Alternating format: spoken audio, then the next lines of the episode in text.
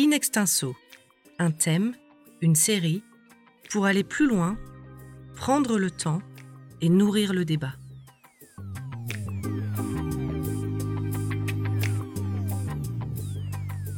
Crise sanitaire, crise économique, crise politique, mais aussi crise sociale. En un an, un virus inconnu a mis la planète sans dessus-dessous, bousculant tous nos repères. Il a fallu apprendre à vivre confiné, masqué, à vivre dans l'incertitude. Mais il nous faut aussi réfléchir à la nature de cette crise, aux outils dont nous disposons pour l'affronter et surtout à ce qu'il nous faudra inventer pour créer le monde de demain. C'est pour aborder toutes ces questions que The Conversation vous propose une série de quatre podcasts intitulés Quel nouveau monde et réalisés avec le Collège des Bernardins. Antoine Ajarkowski, historien et directeur de recherche au Collège des Bernardins, va nous accompagner tout au long de cette réflexion. Et dans ce second épisode, L'infodémie, ça se soigne, nous allons tenter de mieux comprendre ce phénomène des fake news qui est venu polluer l'environnement médiatique. D'où vient cette désinformation galopante et quel est son impact? Comment l'analyser? Comment lutter efficacement contre cette infodémie? Bonjour Antoine Arjakovski. Bonjour. Quelle est la part de l'infodémie dans la crise actuelle? Alors, la, la, part de l'infodémie dans la crise actuelle, elle est gigantesque et je dirais que pour moi, c'est la mère des crises.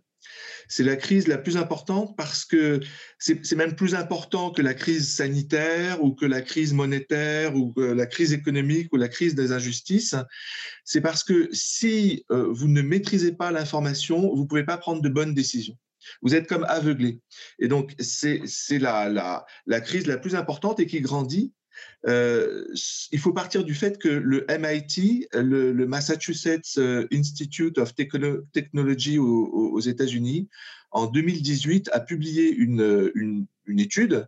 Euh, ils ont euh, travaillé avec un groupe de 1500 personnes. Et bref, je passe les détails. Ils en sont arrivés à cette conclusion effarante que les fausses nouvelles atteignent un groupe de 1500 personnes six fois plus rapidement que les vraies nouvelles. Ça veut dire les fausses nouvelles galopent six fois plus vite que les vraies nouvelles. Et ça, c'est ça l'infodémie. L'infodémie, c'est quand des rumeurs, euh, quand des, fausses informations se diffusent plus rapidement que les, informations réalistes qui collent à la réalité. Donc, euh, à partir de là, il faut euh, se rendre compte que c'est d'autant plus dangereux qu'on est en plus dans un contexte euh, nouveau qui est celui des guerres hybrides. Il y a de plus en plus de guerres hybrides. Il y a la guerre, bon, on l'a vu par exemple avec la Crimée, c'est un, sujet que je connais bien. En, en, février 2014, il y a des petits hommes verts qui sont apparus en Crimée et les agences de presse russes ont affirmé que c'était des petits hommes verts qui n'avaient rien à voir avec l'armée russe. Et ça a été nié pendant très longtemps que c'était des soldats russes. Il a fallu attendre février 2015, donc un an plus tard, pour que Poutine reconnaisse que ces petits hommes verts étaient des soldats russes. Et donc, euh, ça a abouti à quoi? Ça a abouti au moment où on aurait pu réagir, où les Occidentaux, euh, pour la démocratie, pour le, le, respect du droit international, auraient pu réagir rapidement. Ils ne pouvaient pas parce qu'ils n'avaient pas la bonne information. Donc ça, c'est un exemple classique pour dire que la guerre hybride, c'est fait pour terroriser, c'est fait pour désinformer, en vue de paralyser et de manipuler. C'est ça la guerre hybride. Et du coup, les fake news jouent un rôle euh, déterminant. Euh, bon, c'est le cas classique pour la, pour la Russie, mais il y a d'autres exemples. Euh, je pense à un autre exemple, par exemple, de, manipulation avec la société Cambridge Analytica en 2016.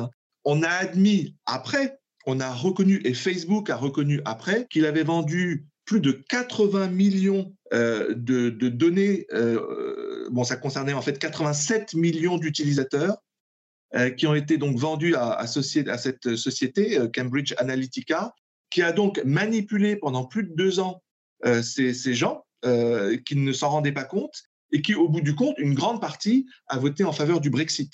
Et quand on s'en est rendu compte, eh ben, c'était trop tard. le Brexit avait été voté. Donc voilà, euh, c'est ces deux exemples euh, à l'est et à l'ouest qui montrent que eh bien c'est très dangereux et c'est d'autant plus dangereux que en réalité ça concerne un problème de fond. C'est comme ça qu'on a défini euh, la post-vérité en 2016 dans le dictionnaire d'Oxford, à savoir que ce sont les émotions est bien plus que les faits qui déterminent les, opinions publiques. Et donc, on aura beau lutter euh, contre les fake news, si on ne comprend pas qu'il y a un problème, euh, je dirais, épistémologique qui montre qu'une information qui est basée uniquement sur une intelligence conceptuelle n'est pas armée pour lutter contre les fake news, on est perdu. Christian Salmon a, sorti un livre il y a quelques années sur le storytelling. Et, il explique que c'est la règle numéro un du management, que plutôt que d'informer, de dire la vérité, ce qu'il faut, c'est engager, c'est raconter une histoire. Donc, c'est pour ça qu'aujourd'hui, pour euh, lutter contre les fake news, il faut comprendre qu'on a un problème euh, pour répondre à cette question de la crise systémique que nous vivons. Eh bien, c'est de comprendre que l'intelligence, elle n'est pas simplement conceptuelle, elle est aussi émotionnelle. In extenso, un thème, une série, pour aller plus loin, prendre le temps et nourrir le débat. Quel est le, rapport entre la montée des populismes observés sur la planète et l'infodémie? Alors, il est, il est direct et Joe Biden euh, l'a reconnu euh, au mois de janvier euh, dernier quand il a, il a fait son discours d'investiture. Il a déclaré il nous faut retrouver la vérité pour sauver la démocratie américaine.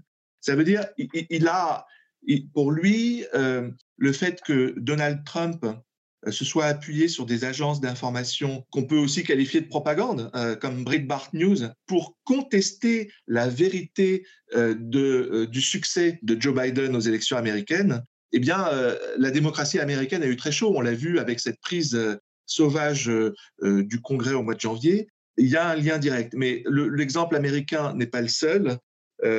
J'ai lu encore aujourd'hui euh, le, populiste britannique euh, Nigel euh, Farage, qui annonce que la marine française accompagne des bateaux de, migrants sur les eaux territoriales britanniques pour que le virus chinois, comme il l'appelle, il l'appelle jamais la Covid, pour que le virus chinois rentre sur les terres britanniques et infecte le pays, etc.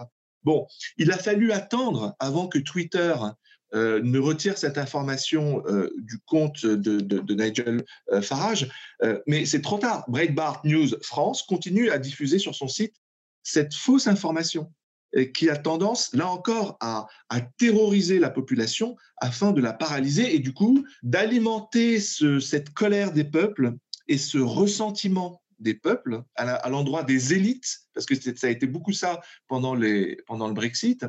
C'est les élites qui sont responsables et le parti populiste, à la fin, capte cette colère et ce ressentiment, puisque c'est lui qui l'a suscité euh, en, suscitant la polémique, à son profit, bien entendu. Donc c'est ça le, lien qu'on peut établir. Il y a, beaucoup d'autres exemples. Euh, en, ce moment, c'est sur les vaccins, beaucoup. Euh, et il y a le, gouvernement estonien qui vient de publier, les services secrets du gouvernement estonien, une note sur Internet où il explique que le ministère des Affaires étrangères russe propage des fausses informations sur le vaccin AstraZeneca, après le fait que AstraZeneca ait refusé une campagne de vaccination commune avec le vaccin russe euh, euh, Sputnik, eh bien, euh, la presse russe s'est déchaînée contre ce vaccin qui est présenté comme un vaccin pour singes. Donc, on, présente, on associe le symbole AstraZeneca avec des singes. Donc, c'est terrible et, ça provoque une, peur, une colère, un ressentiment, voilà, qui, qu'on a connu en France euh, au moment des Gilets jaunes, et c'est mon dernier exemple, euh, je me souviens de Anastasia Kirilenko, qui est une journaliste russe qui vit en France et qui a publié une enquête très fouillée sur Russia Today et qui explique qu'entre novembre 2018 et mars 2019, il y a eu de plus de 580 reportages de RT.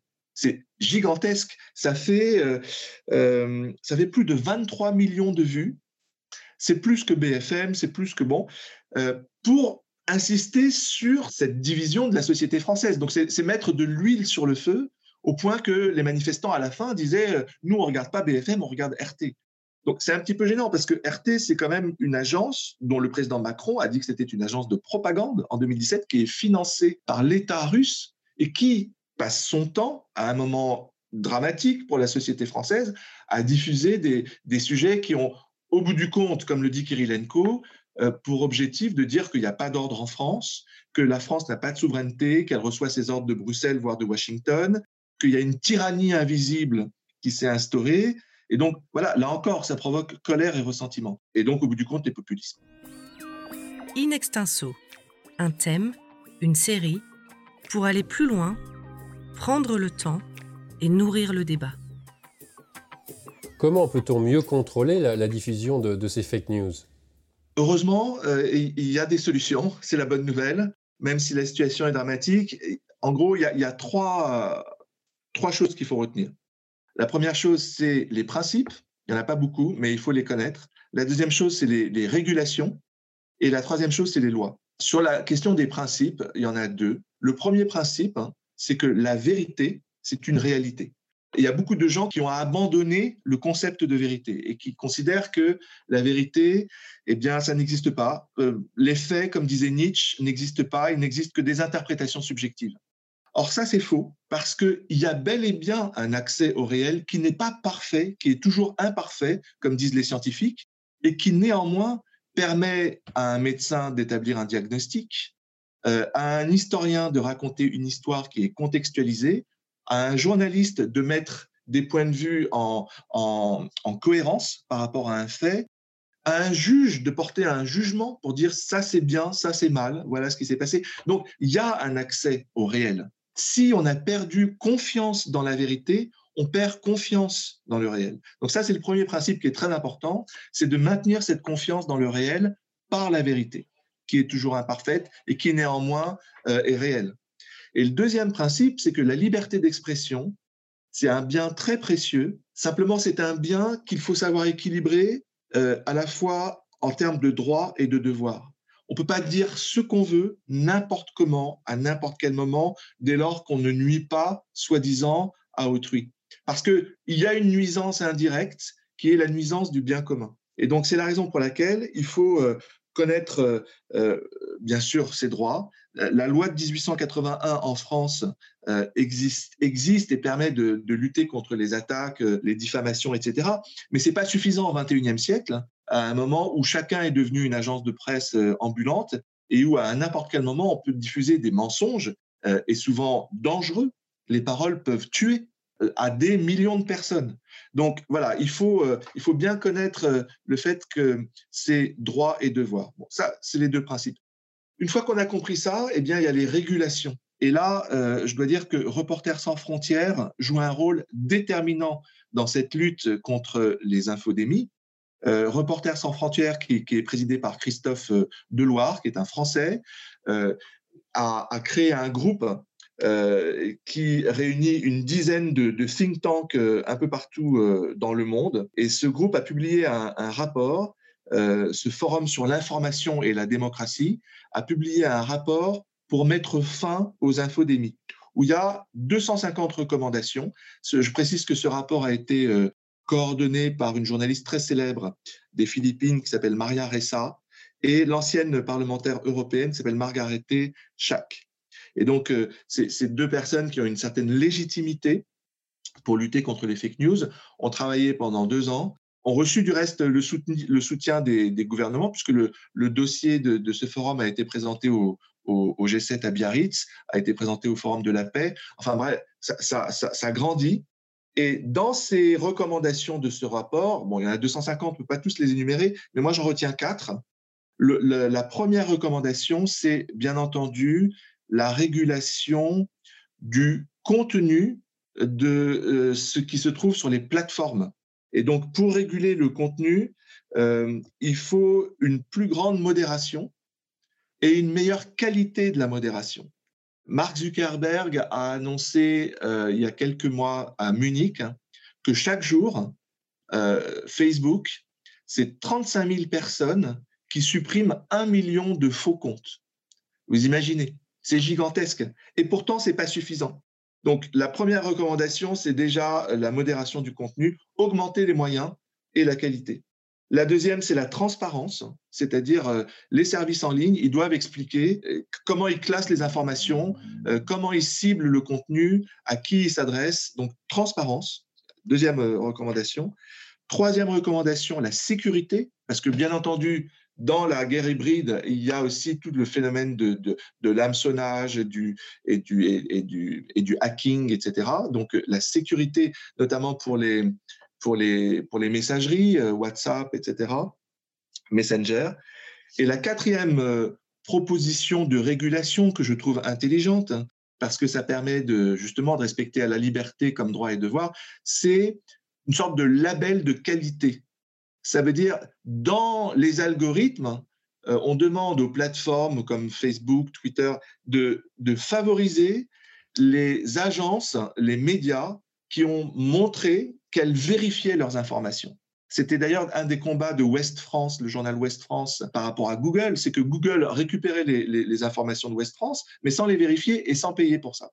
Donc là, il faut, c'est pas normal, il, faut euh, soutenir, mettre en avant les médias qui vérifient les informations, comme The Conversation, j'en suis sûr. Donc voilà, ça c'est les, ça c'est les, propositions de, en termes de régulation. Et puis il y a bien entendu les lois. Alors en France, il y a eu la loi en décembre 2018 hein, contre les, manipulations de l'information en période électorale. Donc ça, ça a été euh, voulu par le président Macron.